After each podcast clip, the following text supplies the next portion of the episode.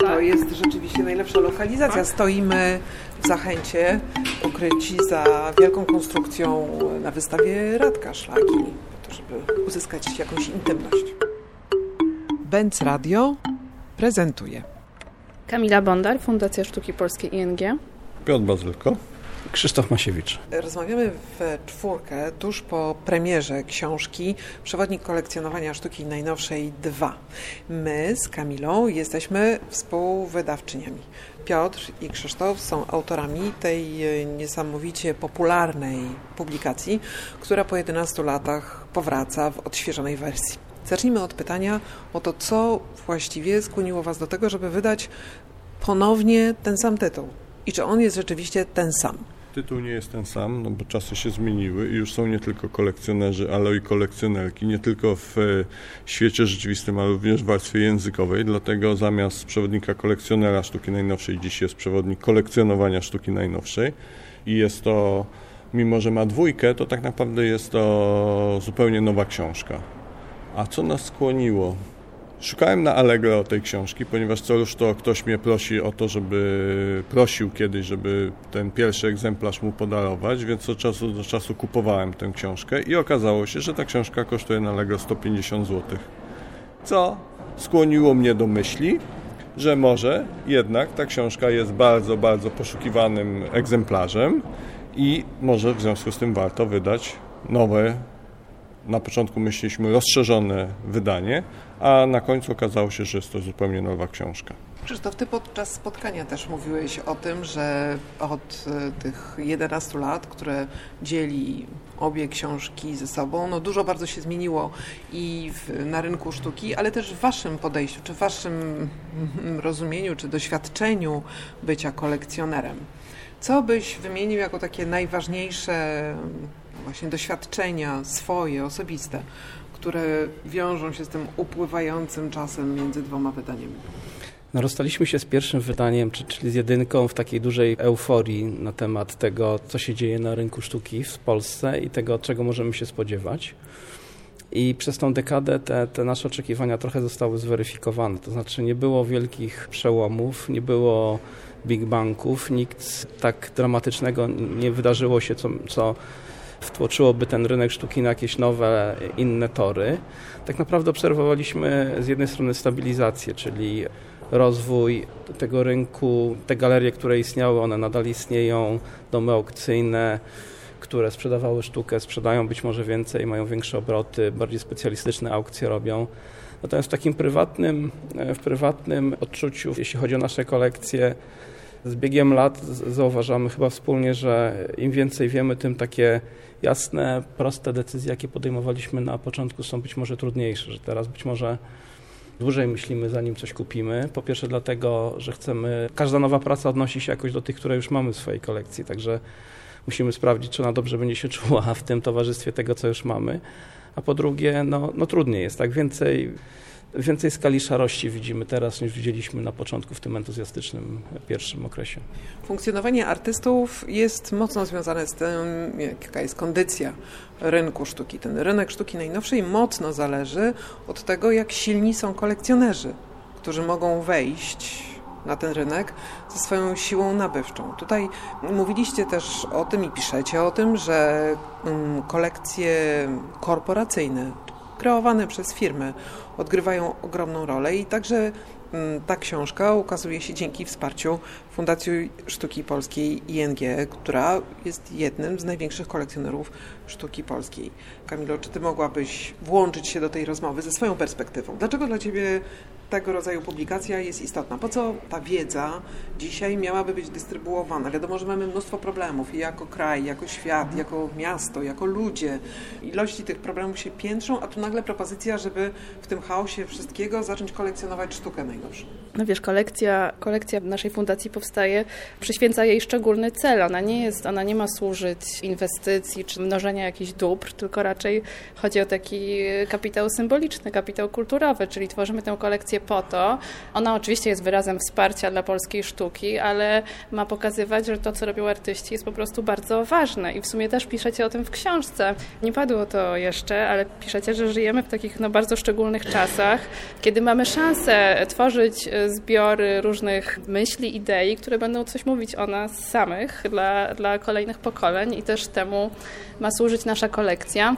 No a ponieważ zdajemy sobie sprawę, że no, taką największą bolączką polskiego świata sztuki, polskiego rynku sztuki jest po prostu to, że jest on niewielki i wciąż nie tak wiele osób interesuje się sztuką współczesną, tak jak interesuje się chociażby, nie wiem, teatrem i literaturą w Polsce, no to no, taką naszą głównym celem też budowy kolekcji i też publikacji, które, które wydajemy i również tej, którą teraz wspólnie wydałyśmy, jest to, żeby to grono odbiorców, zarówno tych, którzy odwiedzają galerię, jak i tych, którzy kupują sztukę, było jak najszersze się powiększało. No i właśnie tutaj wy, jak autorzy, wchodzicie na scenę, dlatego że ta książka jest napisana dla ludzi, których chcecie zarazić swoim entuzjazmem, swoją pasją kolekcjonowania, swoim osobistym spojrzeniem na to, że sztuka stała się dla Was czymś ważnym.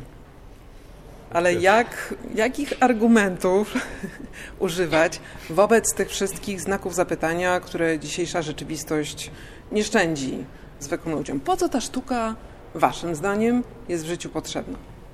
No bo to kolekcjonowanie sztuki jest absolutnie fantastyczną przygodą, bo oprócz posiadania, czy takiej przyjemności posiadania prac, mamy przy sztuce najnowszy kontakt z artystami, mamy kontakt z galerzystami, mamy kontakt z kuratorami, mamy kontakt w końcu z innymi kolekcjonerami. Myślę, że ten kontakt z innymi kolekcjonerami dla wielu kolekcjonerów jest najciekawszy, bo spotykamy po prostu ludzi takich samych jak my.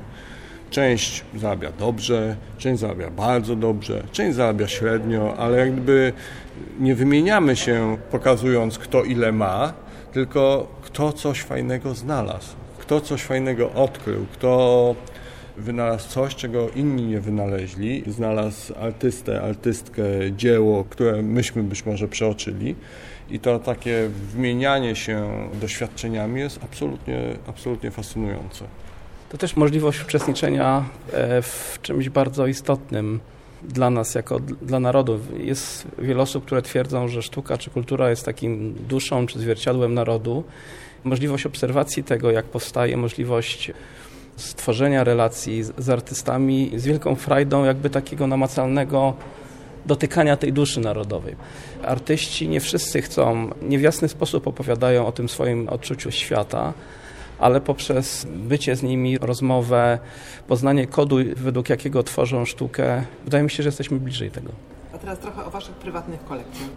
Czy mają klucz? Zacząłem szukać absolutnie chaotycznie, szukając artystek, artystów, którzy mnie interesują. I te tematy, które się gdzieś zaczęły przejawiać, pojawiać, pojawiły się trochę, trochę przypadkiem. Trochę później zacząłem myśleć, że jeśli jakby instynktownie wybierałem takie prace, to znaczy, że to rzeczywiście są dla mnie ważne i ciekawe tematy. Mam takie cztery tematy, ale to nie oznacza, że się tylko do tych tematów ograniczam. Jeśli jest artysta, artystka naprawdę ciekawy i tworzy zupełnie w oderwaniu od tych czterech tematów, to nie znaczy, że ja się odwracam do nich plecami i nie interesuje mnie ich sztuka. Ale te cztery tematy to jest y, autoportret, czy dzisiaj powiedzielibyśmy selfie, to jest y, historia XX-XXI wieku, zarówno z perspektywy polskiej, jak i jakby światowej. Historia totalitaryzmów, zwycięstwa nad tym totalitaryzmami, kapitalizmu, komunizmu i wszystkich możliwych izmów. Trzeci temat to jest związki sztuk wizualnych z muzyką i ich wzajemne przeplatanie się. I tutaj interesują mnie artyści, którzy działają czasami na pograniczu tych dwóch światów, czyli świata muzyki i świata sztuki wizualnej, lub też e, swobodnie przechodzą z jednego świata do drugiego. I czwarty temat to jest temat taki bardzo osobisty, Polski, to jest flaga, orzeł, kontur Polski, wszystkie ważne rzeczy dla mnie jako Polaka. I sposób odzorowania tych kodów ważnych dla mnie przez artystów. Czasami w sposób obrazobórczy, czasami w sposób śmieszny, czasami na kolanach, ale zawsze ciekawie. Krzysztof, czy ty masz swój klucz? Nie wiem, no czasami wydaje mi się, że mam, a potem kupuję prace, które zupełnie do tego klucza nie pasują. I, I tak trochę takie właśnie, też o tym rozmawialiśmy, to podążanie, ta, ta przygoda tworzenia kolekcji jest dla mnie najbardziej pasjonujące, że tam założone plany czy idee związane z kształtem kolekcji często jakby idą do kąta, dlatego że emocje, jak widzimy, jak widzę jakąś pracę, jakby wygrywają z tą planem na budowanie kolekcji i kupuję pracę, która, która mi się bardzo podoba, z którą mam związane duże emocje i ona być może w przyszłości otworzy jakiś kolejny właśnie podrozdział tego, co mnie interesuje. Słuchajcie, zaczyna się nowe dziesięciolecie, nowa dekada. Czy macie jakieś swoje prognozy tego, jak będzie się rozwijała scena sztuki najnowszej w Polsce? Wiesz co, no 10 lat temu zakładaliśmy, że to będzie bardzo szybki rozwój. Dzisiaj jesteśmy dużo bardziej sceptyczni, ale być może to dobrze, bo życie potrafi zaskakiwać. Tak jak nas zaskoczyło w tej dekadzie minionej, w sumie myślę, że tak negatywnie łamane na pozytywnie, to być może w tej następnej dekadzie będzie na odwrót, czyli będzie pozytywne łamane na negatywnie, albo może nawet i pozytywne. Ja jestem ciekawy jednego aspektu i to, to będę jakby oglądał, monitorował podczas kolejnej dekady, którą być może opiszemy w trzecim wydaniu książki, a mianowicie na świecie widać tendencję zainteresowania, wchodzą nowe pokolenia w ogóle kolekcjonerów. Osób, które nie wyrosły na, na kodzie kulturowym, który znajduje się obecnie w malarstwie czy w sztuce, a dla których na przykład istnieje inny kod związany z telewizją, z serialami, kulturą popularną szeroką. Ciekawy jestem, jak to będzie wpływało na, na rynek sztuki i na twórczość artystyczną. Czy na przykład za 10 lat, a może dopiero za 20, takim symbolem męskim nie będzie, nie wiem, Zeus czy ktoś z mitologii greckiej, tylko będzie na przykład Lord Vader. I to mnie ciekawi, to będę obserwował w najbliższej dekadzie. To już się dzieje. Ja jestem optymistką, więc ja zakładam, że ten bardziej gwałtowny, intensywny rozwój jeszcze przyjdzie i być może miniona dekada, czyli czas po 2008 roku, czyli momencie też wielkiego kryzysu nie sprzyjał temu.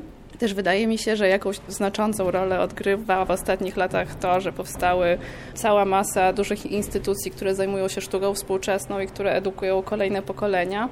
No i ja jestem optymistką, zakładam, że będzie więcej kolekcjonerów, niekoniecznie więcej galerii, ale też jeśli chodzi o samą sztukę, to wydaje mi się, że trochę tak jak mówi Krzysztof, że ona nawet nie tyle zwróci się też ku takim symbolom i motywom pochodzącym z kultury popularnej, ale też sztuka może być wszystkim, to znaczy też forma, jaką przybiorą dzieła sztuki będzie po prostu bardzo, bardzo, bardzo różnorodna i będzie się jakby rozmywać coraz bardziej z tym, co uważamy za sztukę i czego nie uważamy za sztukę. W książce znalazł się portret, wasz portret podwójny, wykonany przez e, wspaniałego artystę Andrzeja Tobisa.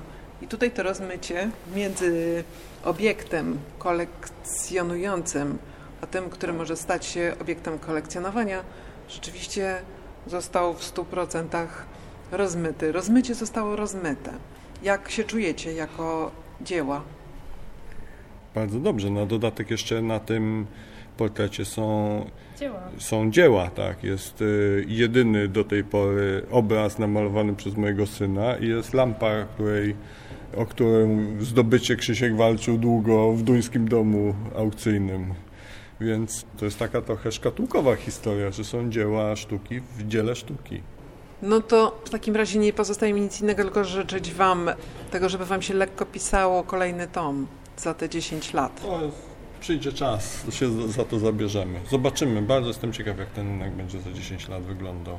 Mam nadzieję, że będzie więcej galerii, bo jeśli przybędzie kolekcjonerów, to i galerii przybędzie, bo moim zdaniem dzisiaj problemem rozwoju rynku jest to, że jest zbyt mało kolekcjonerów. I mam nadzieję, że ta książka po pierwsze przyczyni się do tego, że będzie więcej kolekcjonerów, ale mam nadzieję przede wszystkim, i to jest trochę taka utopijna myśl, że ta książka trafi pod strzechy i nie tylko będą ją czytali kolekcjonerzy i nie tylko kolekcjonerzy będą kupowali sztukę, tylko sztuka będzie dużo bardziej obecna w życiu w ogóle Polaków. I że być może nie trzeba kupować 10, 50 czy 100 prac, wystarczy kupić jedną albo dwie i z nimi sobie fajnie po prostu żyć.